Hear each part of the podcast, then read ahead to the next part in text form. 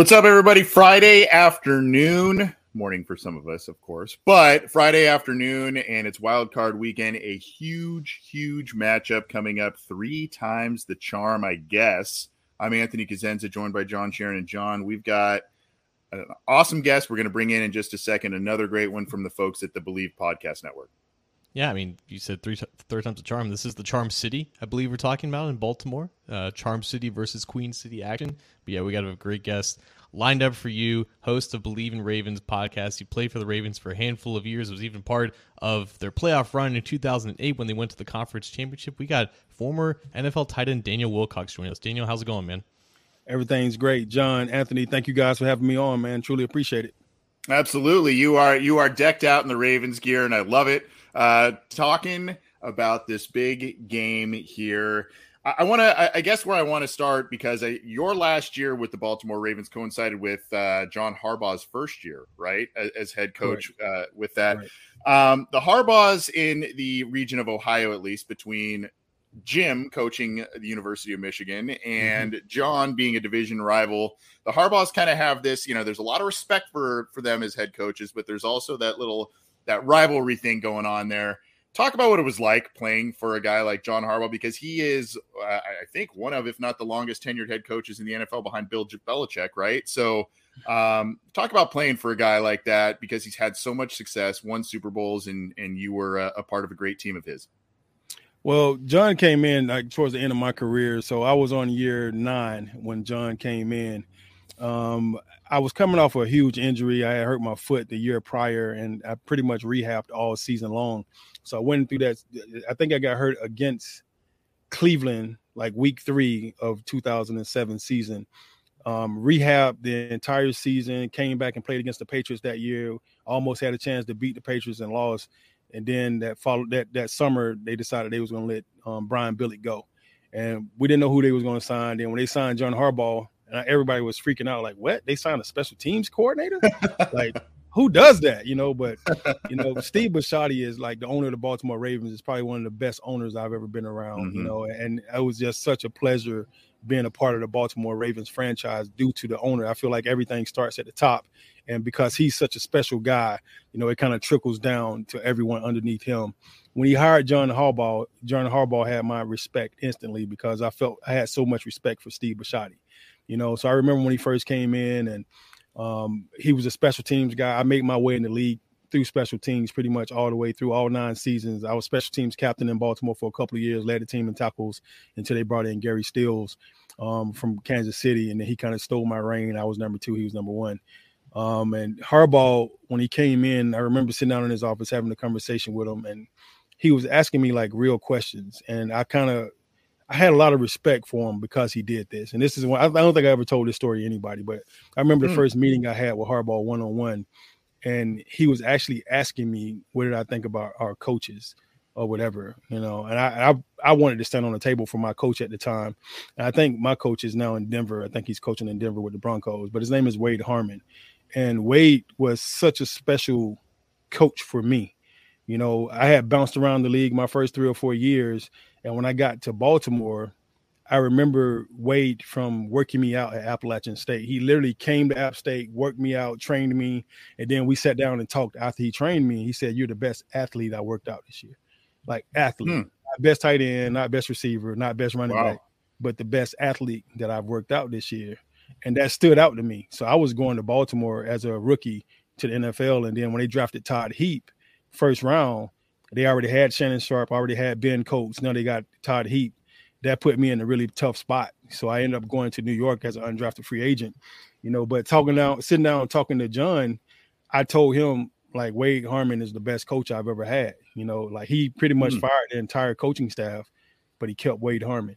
And I still have respect for John Harbaugh to this day because he decided to, ke- to keep Wade Harmon because I felt like Wade was an integral part of why Todd Heap was as special as he was, and why Daniel Wilcox became and, and actually arrived, you know, in the NFL for the first time in his fourth four at, the time was my four year playing career, but by the time Harbaugh came in, I was on year nine, and um and I just felt like keeping Wade was a very integral part of our success in that tight end room. And you know, after I left, they brought in Dickson and they brought in Dennis Pitta and yep. they brought in all those guys, and they also flourished underneath Wade. You know, he was the coach the entire time, and then he left and went to the Falcons, came down here to Atlanta. You know, um, I had no idea why they released him at that point, but I know Cam Cameron ended up getting fired and stuff like that. That Harbaugh brought in with him, but Harbaugh came in and he came in like a fireball. He came in like a, you know, just really you know, mean at times and really nice at times. It was really like Dr. Jekyll, Mr. Hyde type stuff. Huh. You, never, you, didn't really know what you was going to get from him, you know. So when he first came in, he was such a nice guy. I was like, man, he's such a dope guy. I think I think going to be really, really good underneath him. But he had this, for some reason, he had this inclination that we were soft, and I think this is what it was. You know, Brian Billick was a former player. You know, he played in this league, and they used to call our training camps Camp Billick because he would give us days off you know, so the older veteran guys, he wouldn't put them through the ringer and treated them like they was rookies. He would let those guys sit out every other day. You know, so they called us Camp Billick. So when Harbaugh came in, he had this real like Bear Bryant type thing where we we was in full pads every day. We practicing mm. two, three times a day, and, and, nobody got days off. Not even the older guys. You know, it was it was a really stressful, you know, strenuous things on all of our bodies. And you know, I, I don't think I've ever seen so many guys in, in the in the um, training room you know, just getting treatment and you know, getting their feet taped and their hands and wrists and getting treatment on everything, ankles, hot tub, cold tub. We was we was dying. we was dying. so he came in with this really Bear Bryant type. I know I'm gonna get them tough. I'm gonna toughen them up, and then we're gonna be stronger uh, in December than we were in the beginning of the season. And it's almost unheard of, you know. But I respected it. You know, I, re- I really did. I respected it. I understood what he was trying to get done. And I felt like our defense at the time, our defense was like number one, number two in the whole league. You know, mm-hmm. when he came in, they had been like that for the whole five years I was in Baltimore. So I didn't feel like the defense had an issue. If anything, you need to toughen up us, the offensive guys. You know, the defense, you should have gave them the whole training camp off and just worked on our asses because we ones I feel like couldn't get it together. You know, so the one year when Steve McNair came in in 2000, and I think it was 2006, that yeah. was like that was like our best year. It was like one of our best seasons. I mean, we literally went almost. I mean, we had such a great year that year. I thought we was gonna win the Super Bowl.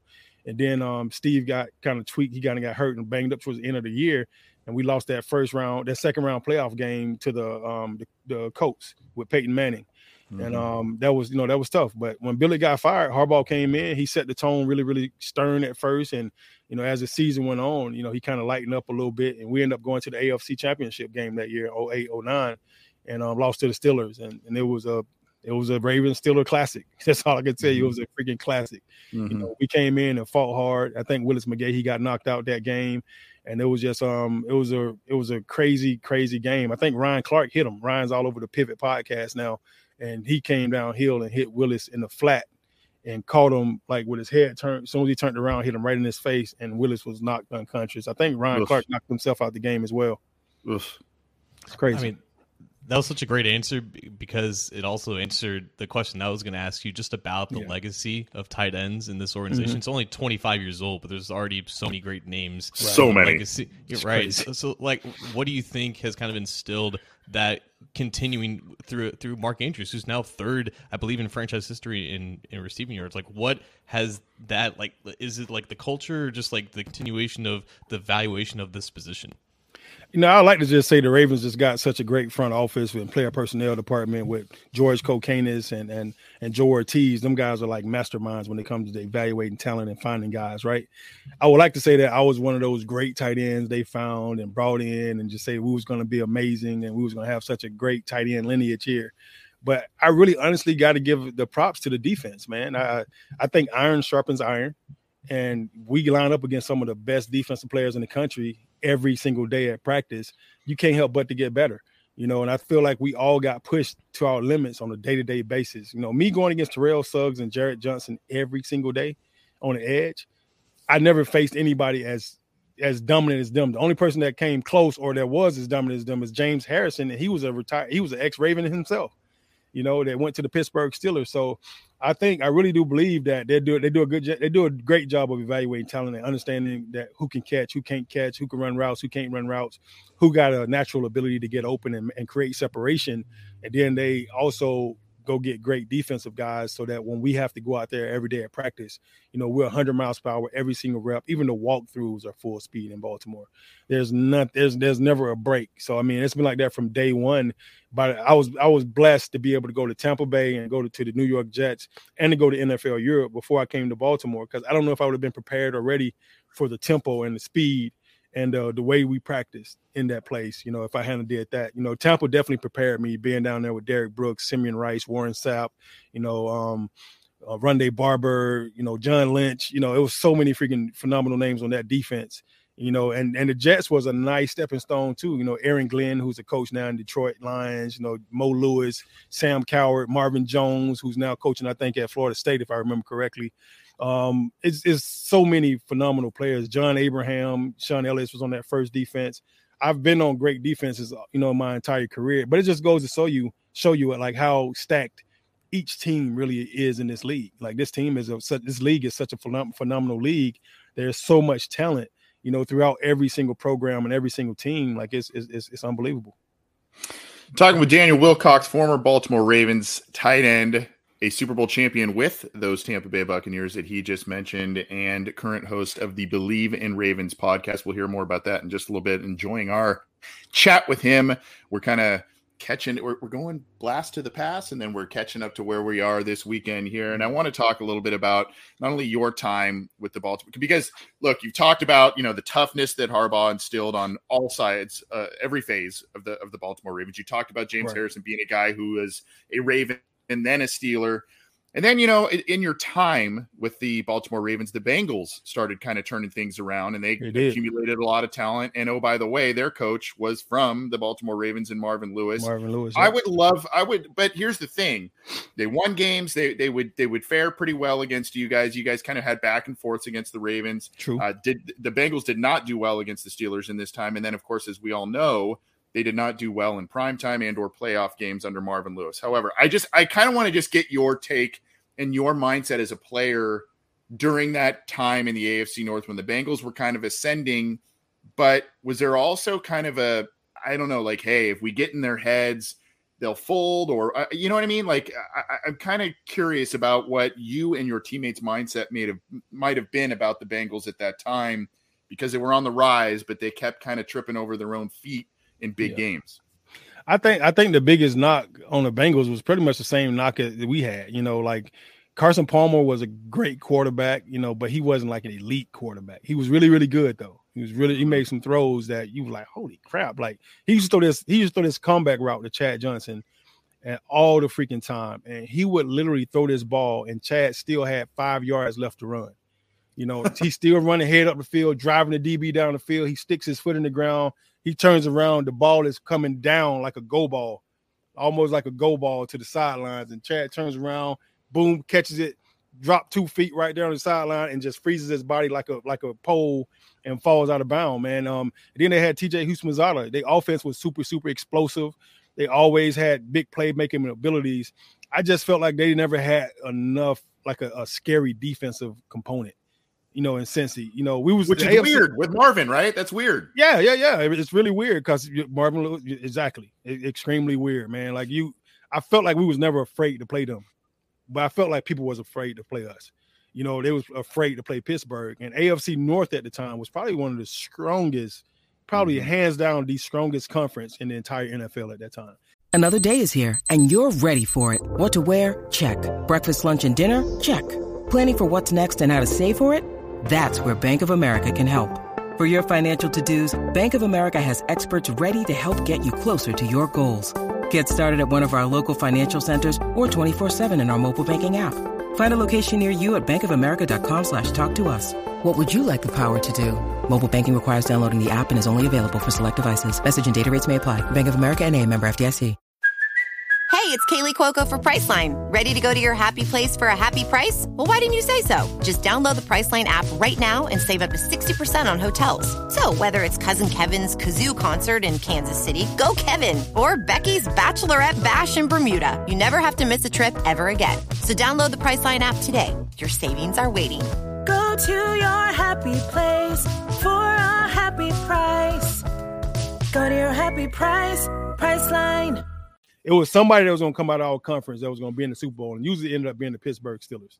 You know, but um, you you knew it was going to be a tough game when we played Cincy, but we was never afraid to go play Cincy. And I think we had like this black sheep type mentality where the whole league just kind of hated the Baltimore Ravens. And I don't know if it was because of Ray Lewis or if it was because of Brian Billick, you know, being arrogant as hell, or Ray Lewis just being who he was, you know. And then now you got Ed Reed on that team, and it's that Miami, you know, factor. And yeah. then you go get somebody like Terrell Terrell Suggs that looked like he could have played at University of Miami too, you know. So it's just I, I don't know, man. We had such a dominant defense that we know. I remember I remember having a conversation with Ray when I first got there. He was like, Willie, all y'all got to do is score 21 points. Nobody's gonna score 21 on us. Now just think about that. If you know the other team ain't gonna score 21, all you got to do is reach the pay dirt three times to win a game.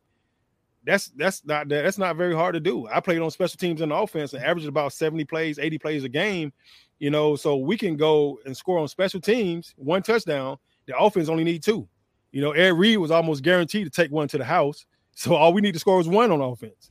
You know, so we we won a lot of games because our defense was so freaking good. You know, Cincinnati was always held back. I, I, don't even know what truly stopped them, but I just never felt like they had a defense that was so scary that it was going to keep you from scoring. When you went to Pittsburgh, you knew it was going to be a bloodbath. Yeah. You know, you you knew it was gonna be a bloodbath. They they weren't afraid of us. We weren't afraid of them. There was a mutual respect that we was gonna go hard. And we used to set each other up. I felt like every game. All right, this is the player that's gonna get knocked out first. Who going who want it? Who want it? Oh, I want it. Let me get him. Let me get him. you know, it was that type of thing. And you never had that mindset going into Cincy. You know, you had that you went in like, all right, we got to go play fundamental football, play solid, don't turn the ball over, and we're gonna score points when we get the opportunity to score points. You know, but I I, I felt like they had they had two receivers in Chad Johnson and TJ Houshmandzadeh. That was I felt like something like really elite. When when TJ came in, that made Chad that much better because now everybody couldn't focus on Chad 100. percent You know, and um and you knew you was gonna get some comedy from them because Chad, Chad, Chad was always into something, man. When I say he was always into something, he was always into something, and there was always gonna be some some paper stuck up on our bathroom stalls you know, that was was was something that Chad Johnson had done said, man. So it was it was funny, man. But it was it was great times, man. It was really a great time for football for us, and that was back when football was really football, where concussions weren't even a thing. You know, everybody played through a concussion. Everybody got a concussion, and nobody even knew what it was. We just said, "Oh, we're a little dizzy. We back in the game, and we keep going." wild times and i feel like the the, the transition almost happened like after um, you exited the league because then mike did. zimmer was mike zimmer was hired but as the bengals defense coordinator and then the rivalry between the bengals and ravens kind of really evened out throughout the 2010s. Now we're here mm-hmm. with, with, with this new mm-hmm. look Ravens offense for for the past few years with Lamar Jackson. It's forced right. the Bengals defense to evolve completely to, in order to stop it. And now we're here. This is the third matchup between both of these teams, and you have a third, potentially a third different quarterback starting for the Ravens in this game. And I almost yeah. feel a little weird asking this because obviously Tyler Huntley can't do yeah. some of the things that Lamar Jackson can do. But just from your perspective, what are the things that Lamar, or excuse me, Tyler Huntley can do under his own control to maybe improve off of the four or five starts that he had to finish the season? Oh, I think I think around the NFL, Tyler Huntley is probably the closest thing to Lamar Jackson. He's our backup quarterback. I feel like he can go somewhere else and start. I think he's a dynamic, you know, really phenomenal, explosive type QB that can, you know, make some big plays with his legs. Um, I think the way our offense is set up is set up for Lamar to shine more than it is for Tyler. But Tyler can do every single thing. To me, you ask me, he can do almost every single thing that Lamar can do. Lamar is just Lamar is like that one in every 10 year athlete. You know, like you only see that guy once every 10 years. The only other person I remember that reminds me of Lamar Jackson is Michael Vick. I mm. haven't seen a Michael Vick before Michael Vick, and I haven't seen one after Michael Vick, but Lamar is the closest thing to Michael Vick. But you can't even call him Michael Vick because he's Lamar Jackson. That's how dynamic he is. Like he's Lamar Jackson. So the next person that come around, they're gonna be compared to Lamar not to Michael. You know, and um, Michael Vick was his career got cut short. So when you bring a guy like Tyler Huntley in off the bench, you don't have to change your offense at all. But I, one thing that I think that Tyler does really, really well is get the ball out of his hand, you know, fairly quick. You know, he does a better job at to me than Lamar at getting the ball to the short routes, like right now, right now, right now, on a consistent basis. And I think once you do that enough, you know, corners start to cheat up. They they get tired of coming up to make that tackle, and then you can start hitting them over their head with some deeper stuff later on in the game. He just has to stay consistent with that and not get greedy throughout the game. And I think he could pull off pretty much any win that he wants to pull off. He's a dynamic guy. It's nothing like having a quarterback on the field that makes you feel like you can win every game. That's what Lamar does. Lamar puts you in a situation where you feel like you can win every game. The reason why the Cincinnati Bengals are as good as they are because they got Joe Burrow. And when they go into those games, they know they can win every game because of Joe Burrow. He's going to keep them in the game. He's going to keep them in a situation where they get close to it at the end. He could pull it off. He could pull up. He could pull a Tom Brady, you know. And that's what Lamar brings to the Ravens. So without him being out there, you lose that element. You know, you lose that element. When we had, when I was in Baltimore, those two three years when we had Kyle Boller, he was our starter. He was the best quarterback on the team. We went into every game feeling like oh, shit, I don't know about this. you know, but then you get somebody like Steve McNair come in, right? And then the whole complexion of the of the of the team and the, the way that we think and everything changes. You're like, oh my God, we we we, we could probably win every game. Every game. And every game you fight to win. The Ravens have they they they started the season off really well, and then they lost they lost probably four games this year that they shouldn't have lost and it was due to defensive situations, you know, uh, you know, miscommunications, new D coordinator this year with Mike Macdonald, and just trying to get you know settled down and just trying to get everybody healthy and back on the field.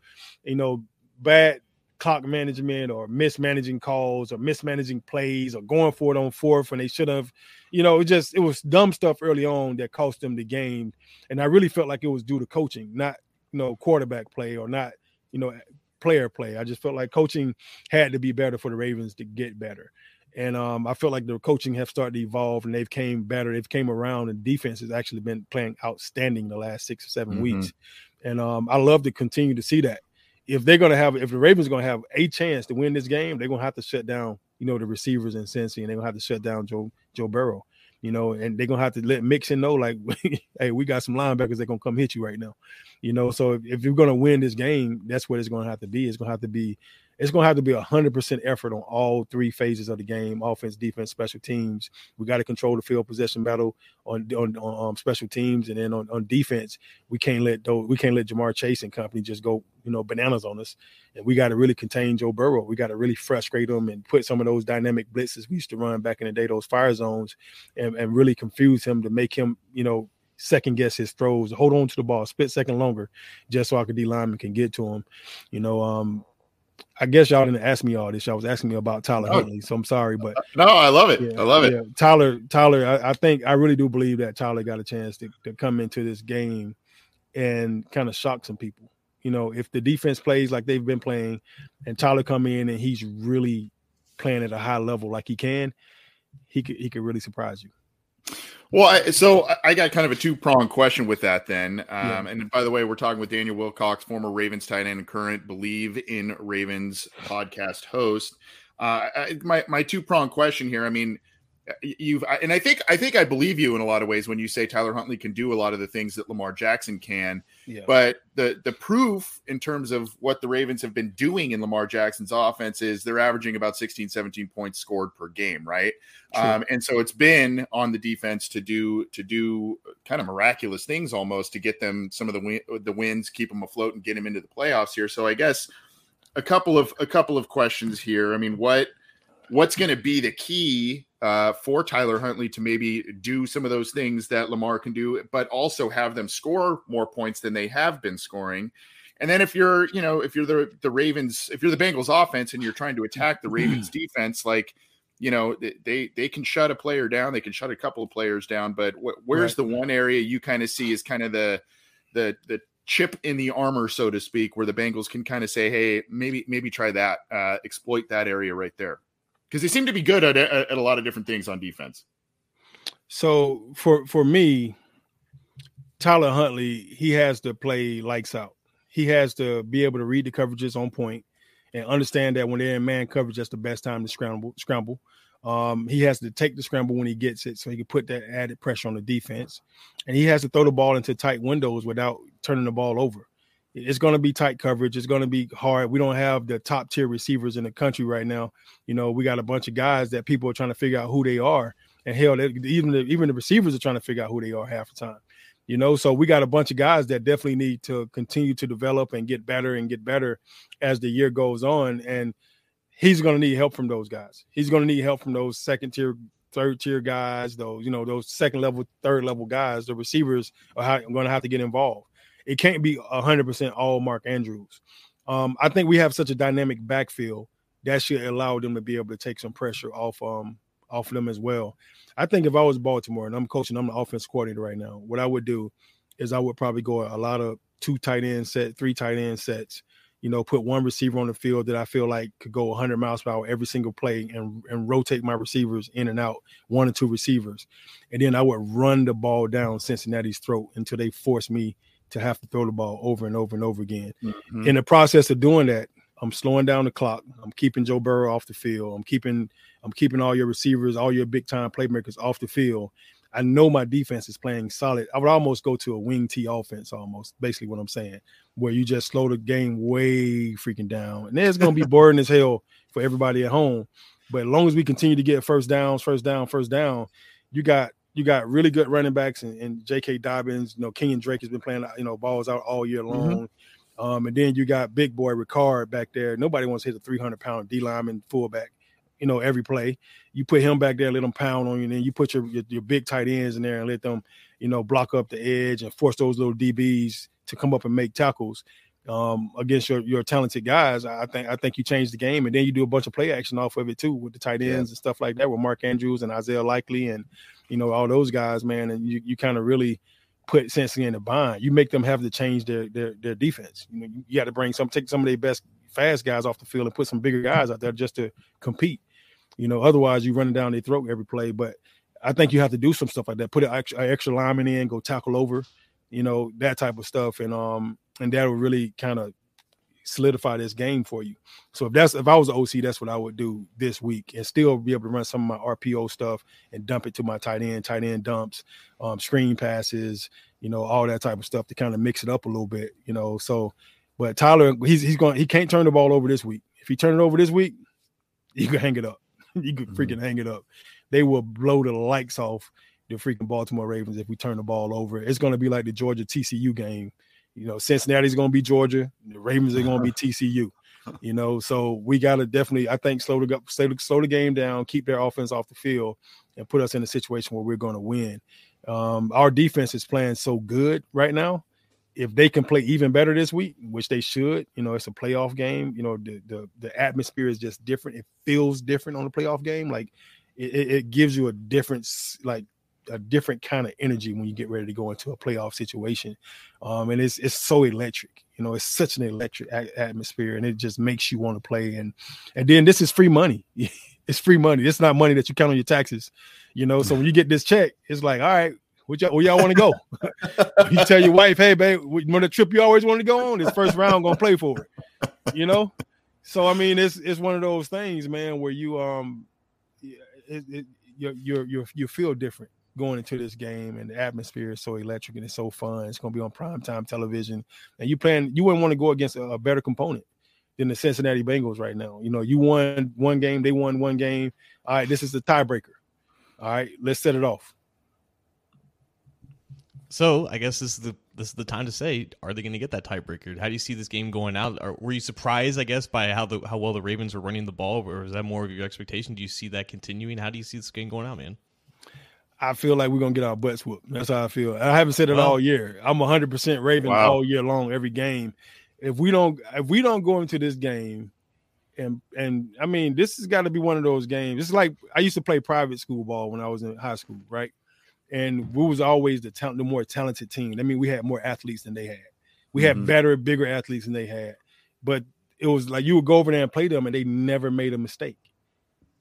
We have to be that private school this this week. We cannot make a mistake on offense, on defense. It can't be no busted coverage, no miscommunications. Special teams, we got to we got to earn and win that field position battle, pin them down in the red zone on the punts and the kicks you know, and then don't let them don't let them go 99 yards. We got to find ways to you know get turnovers and picks on defense, and those picks got to turn to pick six. We got to cause fumbles and script the ball every opportunity we got, so that we can we can keep their offense off the field. We really got to disrupt their timing on our defense, and we got to be aggressive. We got to be extremely aggressive, and we got to play good on the back end. We got two of the best corners in the league. You know, let them earn their checks this week. You know, put them on the corner man to man, and, and everybody else. Let's go get after the, Let's go get after these guys, man. hundred percent. So, um, I don't I don't see this one turning out good. If we have, we had Lamar, I'd be like, all right, y'all want to get y'all ass whooped, Cincy. But we don't have Lamar, man. So I, when we don't have your, to me, he's that he's the X factor that that makes people be scared right now for Baltimore. I feel like our defense is good,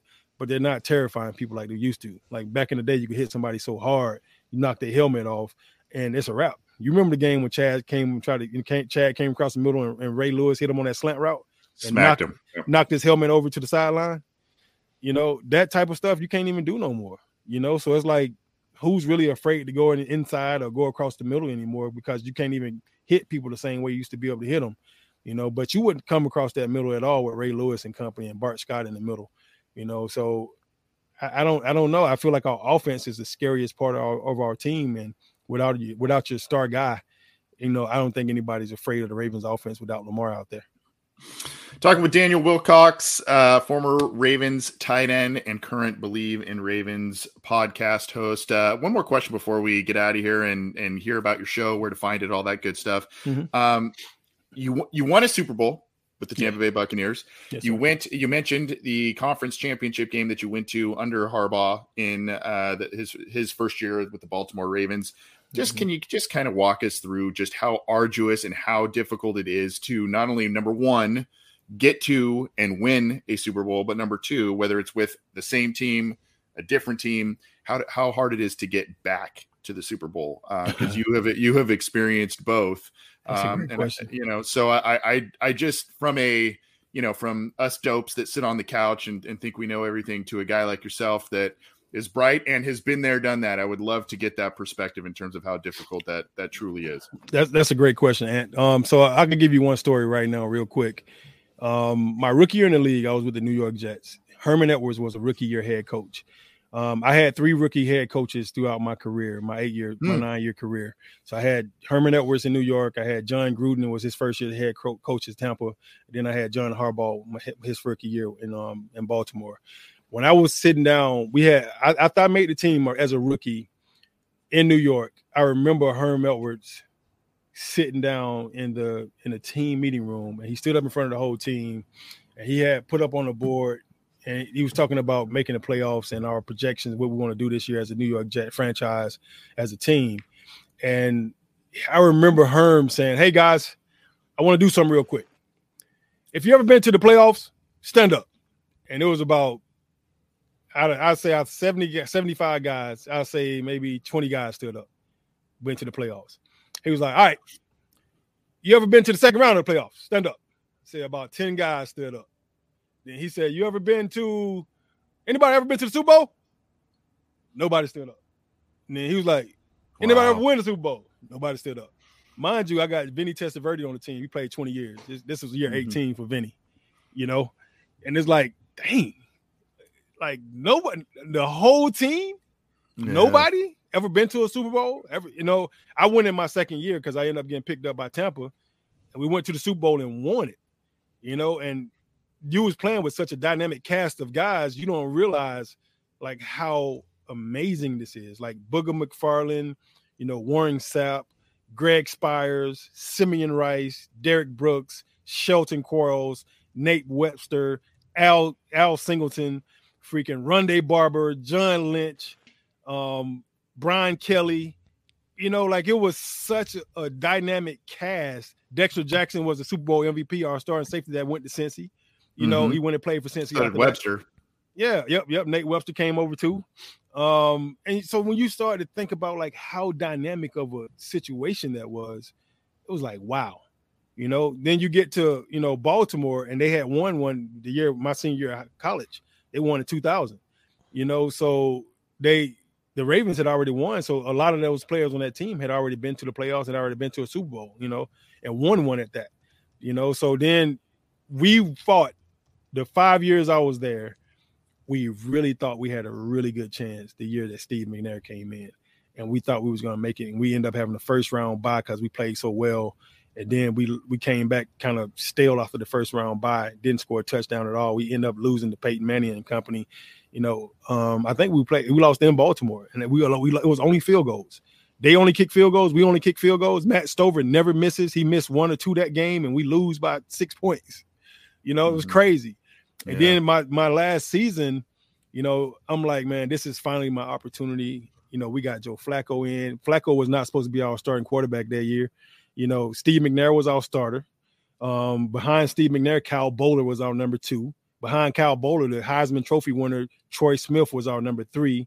Mm. Then we had just drafted Joe Flacco. He was literally number four on the depth chart that year.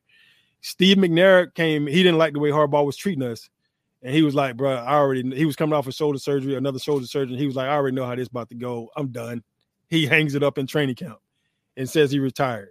All right, Kyle Boller tears his shoulder up in training camp, has to have surgery.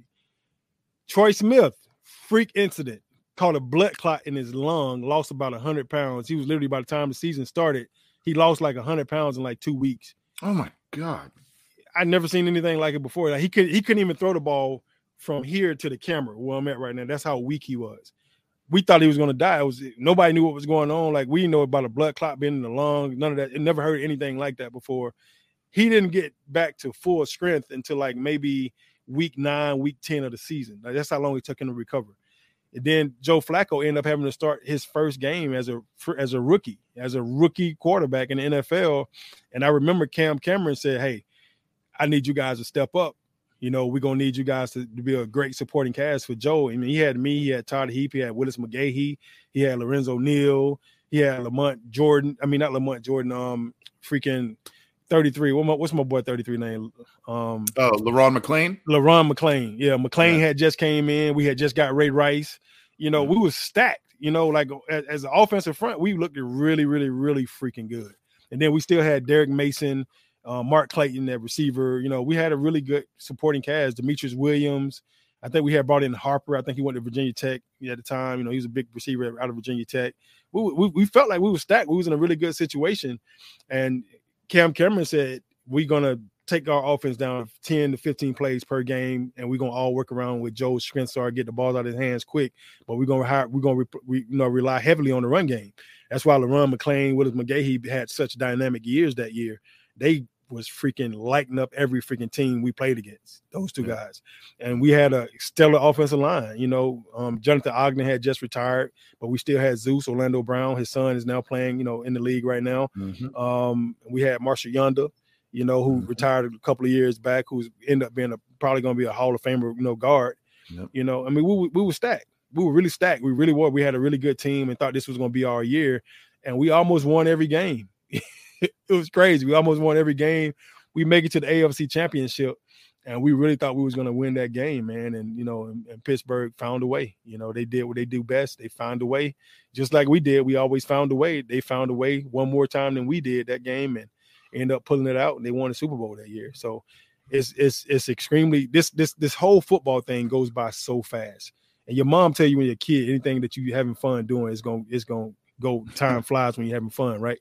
Um, football is such a dynamic sport and it takes up so much of your time and it and it, and it forces you to put so much of yourself into it that um you don't even realize like the moments that you're in like those little moments when something spectacular happens like when Ed Reed picks one off you know eight yards deep in the end zone and returns it 108 yards and you're sitting on the sideline like oh my god he just do that? And you really just so enamored with the play you're not even thinking about like how special part of history this really is you know like this is an amazing experience like us losing that game with the with the with santonio holmes with the toe tap and the fingertip catch in the back corner of the end zone from roethlisberger you know it, it, it trips you out you know you know when, when, freaking chad johnson goes in and try to blind blindside ray lewis and we all on the sideline laughing Barry, did you see did you just see chad try to blindside ray and get it get his block knocked off you know what I'm saying? And he comes back over there to your smile line with gold teeth on the top and the bottom, and he like he's smiling at you. You know what I'm saying? Like it's it's just man, it's it's too funny, man. Like you just look back on some of these moments. It's so nostalgic and such an amazing, you know, time to be able to play the game of football that the game we love so much, man. And um, I was I was one of the few blessed to get a chance to go to that Super Bowl in year two. Because if I didn't go then, the rest of my season, I never had a shot. You know, so the guys that get an opportunity to go, like Joe Burrows and company that went last year, that's a tremendous feeling. To think that he can go in year one, he better pray to God he get a second chance because he didn't get a chance to pull that win out. And it just, I mean, what do you say, man? You know, what do you say? You're blessed to go year one, and if you don't go back again, you're gonna, it's gonna hunt you the rest of your life. Yep. Well, find a way is what is what you said there, and the Bengals got to find a way, and the Ravens got to find a way without Lamar Jackson this week. Uh, Daniel, this is this has been awesome, man. I, I hope um, you know, if you're if you're, I hope you're still going to be with Bleav next year, and if so, we yeah. would love to have you back for more rematches and all kinds of stuff, man. This has been this has been awesome. Tell us about your show. I'm going to pull up the screen. I'm going to share the mm-hmm. link to it. Um, tell us about your show, uh, your co-host, when you go live, where people can find it, all that good stuff. Well, you can find our our show to believe it's Bleav in the Ravens podcast. You can find it on any any freaking podcast app out or whatever it may be. It's everywhere. You know, it's Spotify, Apple Music. It's it's on everything. Wherever you go, you can find it. Um, it's Bleav in the Ravens podcast. It's myself, Daniel Wilcox, and Bo Smolka. He's a reporter in Baltimore, so he has the kind of the inside scoop.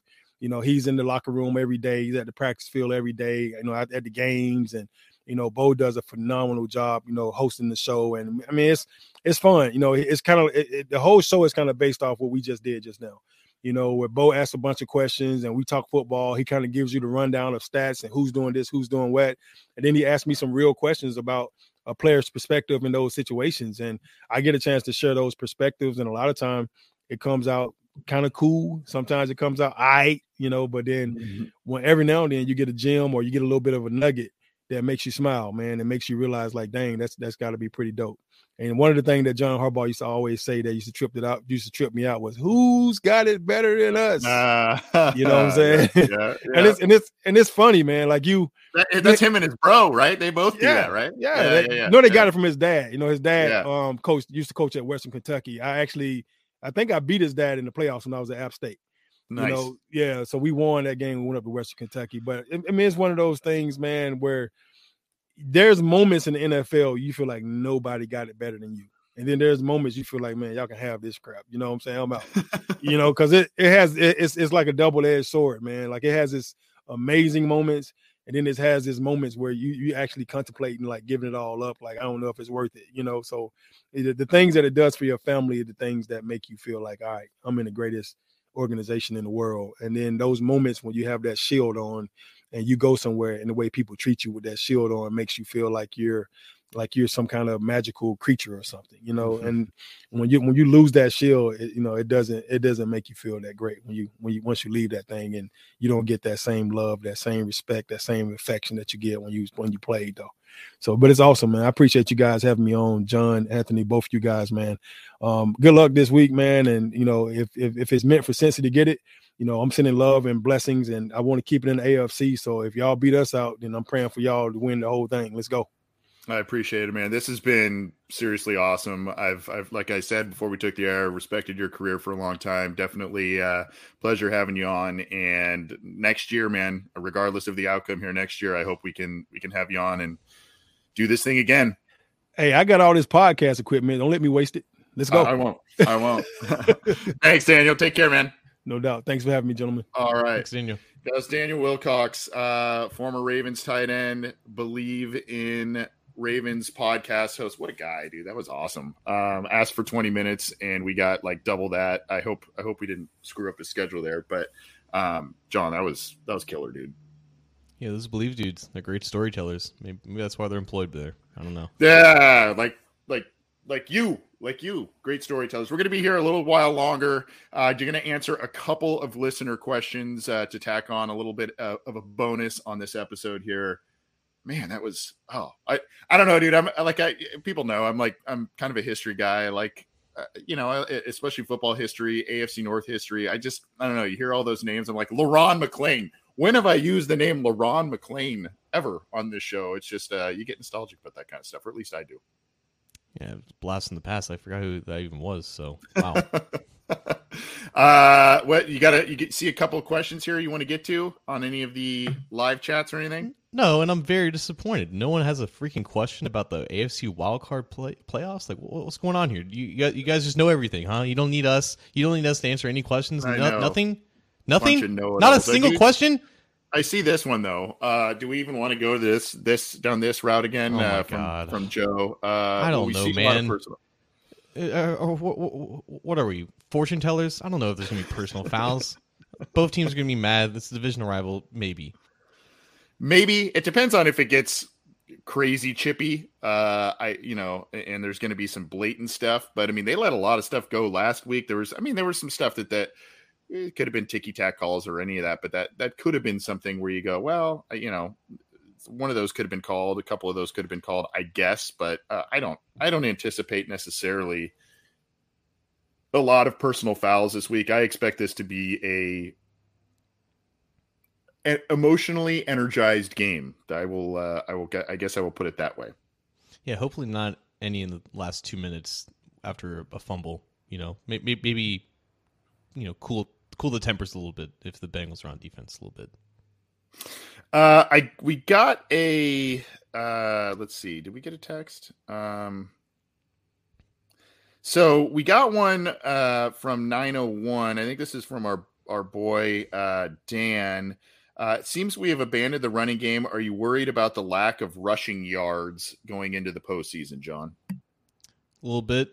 They couldn't run the ball against Baltimore, so there's no real reason to just run it up the middle for a yard or two every single time if it's not working. Baltimore was really good in setting the edge this past weekend and just clogging up the middle, which is the opposite of what the Bengals did uh, when the Ravens were on the field on offense. It was a very shocking part of the game how they couldn't run the ball against the Baltimore defense. That isn't necessarily that's not necessarily the strength nowadays. Like when they finished the season as a not so good team defending the run, and they couldn't generate any movement. That's going to be an interesting dynamic to watch for now that you have a new right guard in there with Akeem energy. You have athleticism and on that side of the offensive line, but can they get pushed? Can they generate movement against the likes of Jason Pierre Paul and Calais Campbell and, and guys like that? So if it's not working, there's no reason to just run it up for a yard or two a game when you have Joe Burrow quarterback.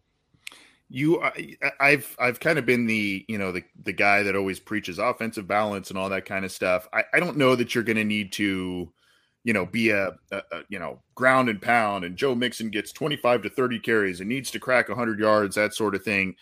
You're just going to need to keep this defense honest in some in some form or fashion. You're going to need to keep them honest because if they just stop the run stop the run stop the run and you pass the ball you know you're forced to pass the ball 45 plus times i, I like the ball in Joe Burrow's hands, obviously. But like you said, John, with that, with, with two new starters on this offensive line or newish starters on this offensive line, and this defense being what it is, that becomes a, a little bit more precarious of a situation than I would, I would prefer. So again, I don't think I, I think it just it's not you know a high volume of carries, a high volume of yards. It's just knowing when to run and being effective with with the runs that are that are called and whether that's mixing whether that's Perine i don't know but that's you're just going to need to get you know three four yards instead of one.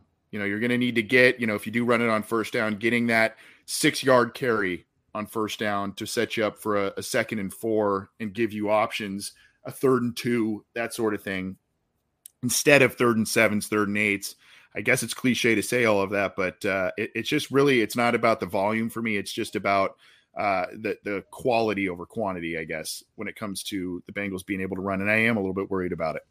No, that's well said, and I feel like it ties into this question we got from Matthew. He's asking, "What do you guys think? Uh, Brian Callahan, Zac Taylor are hiding up their sleeves, given that they weren't really showing their hand in the second half. I feel like a lot of that is actually the running game, and the fact that we didn't see that much of it against Baltimore. I feel like there's some concepts that they're going to roll out there just because you have new offensive linemen uh, on the right side of your line. Maybe that changes what you can and can't do in terms of running more zone and stuff like that. So I think we're going to see more of a balanced attack because I think the running game was going to be a little bit better. But again, it remains to be seen. Like I, I didn't really do that much of a deep dive in the concepts they did and didn't use it. It did seem a lot similar to the Week Five game when they were still really finding their themselves on offense. And maybe we'll see some more explosive passing options down the field. But again, like I feel like it, the the new right guard definitely changes things, and and whether or not Max Sharp can can, generate movement is going to be an interesting thing to watch. I don't. Yeah, I don't really know exactly. Like, hey, this is this is going to be the game plan, but and I know we talk about how they kind of went a little more vanilla on offense and all that kind of stuff, uh, kind of late in the game last week. But John, like even when they did and they were running kind of go routes and this, I mean, there were still shots there, yeah, points on the board there with what they were running last week. So I, I while I think they may get a little more elaborate and do different things and and obviously try and get more out of the run game. I mean, I wouldn't be surprised to see some similar stuff called uh, because they, I mean, it, it, they had big plays available to them, and some of which were in the second half that would have scored touchdowns. So I, yeah, I mean, I, uh, I, I, I would not be surprised if we see at least a few of those similarities, even though the game plan was quote unquote vanilla last week. We got a call on the line. I think it's from our buddy uh, Terrell hanging on the line. Terrell, what's going on, bud? We're doing all right, man. How are you? Wild card weekend. Uh, no, man. I'm, uh, I'm actually at work on my third, but, uh, but I had to pay, let the guys know. Now, that was a really good interview by Young Good. Really. Uh, we're having a. Did you hear him, John? I'm having a little trouble hearing him. No, it sounds like he's in the tunnel. Hold on, hold on. I was just saying that's a really good uh, interview by Dougie Wilcox. Really good energy by who? Really? Hold on. we'll get him back in a sec. Yeah, yeah, yeah. Yeah, yeah. I was saying, uh, that was a really good interview about Daniel Wilcox. Oh, oh, thanks, man. Appreciate that. And uh, I was gonna say, uh, yeah, man. I just gotta say though, they gotta just they gotta run the ball, try to find a way to run the ball, stay focused, and um, let Burrow be Burrow, and um, just keep everybody healthy. You know what I mean? Yep. And uh, I got to, and I got when I was. Uh, I don't know if you heard me. I was saying that was a really good interview by David Wilcox. That's what I was trying to say. Oh, I appreciate that. Appreciate that, man. Appreciate you, Terrell. And uh, hey, are, are you going to the game this weekend? John, I was trying to tell John, man, when Jason Kelce retired, man, we need him at the head coach. like for real. You and, need, I, and I'm and I'm feeling your and I'm feeling his uh, his rap cover song too. And y'all have a good y'all have a good day and Who Dey. all right, take care, man. Thank you. Um, John, did it surprise you that Daniel Wilcox said that he thought that the Ravens were going to get smoked? I, I, I mean, usually the, the the people come in here, they cover the other team, and us too. We kind of we kind of put on our homer hats a little bit. We try and be a, as objective as possible, but like you know, since Terrell referenced what we Wilcox, since we just talked to him, did it? I was like surprised as hell that he said that he thought that the Bengals were going to kind of walk through this one a little bit. I I don't necessarily agree with that assessment, regardless of who's playing quarterback, but um, just because I, I think the Ravens are tough and it's tough to beat a team, uh, you know, another time this year, an extra well, time. He, he was, you know, singing the praises of Tyler Huntley all throughout the show, and it's like, okay, yeah, Yeah. like uh, he's going to be competent. The Ravens going to have a chance. No, nope, Bengals just mollywalk them. What, what what did Terrell say about Jason Kelce? I couldn't hear him. Uh, I think he said something about him maybe becoming a coach or or uh, something. Uh, That'd be nice. Yeah, yeah. Uh, so uh, there. Let's, let's see any others that we want to get to here. I know we've uh, gone long because of the the interview and stuff. That was that was awesome though. Um, I didn't. I haven't looked at the other the other platforms. Did you see any others? Um, I did not see any in the CJ thread. We just had another from from Matthew here on YouTube. He's asking about a potential big Dax Hill game coming up. With Oh, yeah. these tight ends to Yeah. Uh, I don't think there is a big Dax Hill game until he takes over for Jessie Bates next season. Spoiler alert. Um, we saw in this past game he had a, handful of snaps in the slot, and he was lined up against the rookie tight end Charlie Kolar, and Kolar caught a ball on him, and it was really perfect coverage from Dax. But that's just the reality when you have a 6'5", 250 pound human against a six foot, 200 pound human. No matter how perfect the coverage is, if you don't get a hand on the ball, like the guy just has a size advantage, and that's just that's how it's going to work if the pass is somewhat accurate. So Mark Andrews, Isaiah Likely, Charlie Kolar, these guys are big and they're fast, and it's really hard for someone significantly smaller like Dax Hill to man up on him. I'm going to steal something that I saw on Twitter and use it for our benefit, I guess, on this show. And that was someone just basically kind of tweeted out, I'm going to be so sad when Bates, Pratt, and Perine are all gone after this season uh, in free agency. Do you agree with that? Do you think all three are gone, or do you? I mean, I think we're saying we're seeing unfortunately the writing on the wall and it, with Bates, and that's especially unfortunate because of you know the game he just had literally last week. But uh, I mean, do you see all of those players being gone? I know it's I know they've got a lot of people to kind of re-sign and other contracts to hopefully extend. Yeah, I forgot that Perine was a free agent. Um, I would imagine it wouldn't take that much to bring him back, so long as he wants to be back. And that's another thing here. Like you're going on two uh, potentially deep playoff runs back to back. There's the factor of hey, do you does anyone want to take a slight discount to just kind of keep the band back together or just keep things going, much like what the Tampa Bay Buccaneers have done? But as far as Bates and Pratt go, I feel like that's the safest two to assume are going to leave just because Pratt has kind of outpriced himself for how great of a year it's been. That's not necessarily a bad thing. He, he's earned what he's going to get on the open market, but I feel like linebacker is never really a, a position where the Bengals really, you know, drop the bucket for unless it's for maybe Logan Wilson who takes a little bit less uh, compared to Pratt because of just the, the, the difference in how their seasons have kind of gone. So I, I, would say Bates and Pratt are pretty much out the door at this point, but I, I wouldn't be surprised to see Perine get back. Yeah, because you're looking at now, right? I, I, think you mentioned it. You're looking at the extensions for some of the the guys on offense too. So, um, yeah, you know that's that's going to be all part of the the equation. I, I, I find it hard to believe that all three would would walk, but I don't know. We'll see. Uh, at any rate, uh, any others we want to get to, but we're we're coming up on a long long hour here. Uh, it flew by talking with Daniel Wilcox. I uh, just wanted to sneak in a couple of questions here. Any others you see that we want to get to before we bounce out, my friend? Uh, no, just some just some John Harbaugh hate earlier when, um, when Daniel was talking. I didn't, Guys, I didn't, want to put that up. I didn't want to put that up. We we, we got to be more respectful when when uh, former players and guests are talking about people that they care about. Like I, I understand that this is fandom, but come on, guys, we we want guests to come back. We want them to feel welcomed, and yeah, maybe, maybe tone down some of the comments a little bit, unless there are questions yeah. for us, or or wait till they exit you know, you can you can save that for when they exit, but that's okay. I understand. I understand the emotions, and I understand the emotions of the Harbaugh brothers in general when it comes to Ohioans and uh, Bengals fans, etc. I I get it, but uh, hey, he has a long track record of success. The Ravens have a long track record of success, even though they are a younger franchise in the NFL. And the Bengals gotta derail their season coming up here on Sunday night in the wild card round. So that's going to do it. We had an awesome time chatting with former Ravens tight end and Bleav podcast uh, host Daniel Wilcox, as well as answering a couple of your questions. We snuck a couple of those in. John, we did a lot this week, my friend. I asked a lot of you, and I appreciate it. Appreciate your insights. Appreciate all your time, and uh, we we're gonna get back to it, I guess, this Sunday. Enjoy yourself. Yeah. You're going to the game. Enjoy yeah, yourself, man. I'm rewarding myself by being there, and, and the Bengals have not lost in a long time in my presence. I'm not counting the Buffalo Bills cancel game, even though those technically lost in the standings. It didn't finish. Bengals looked pretty good in that one, so I'm feeling pretty good.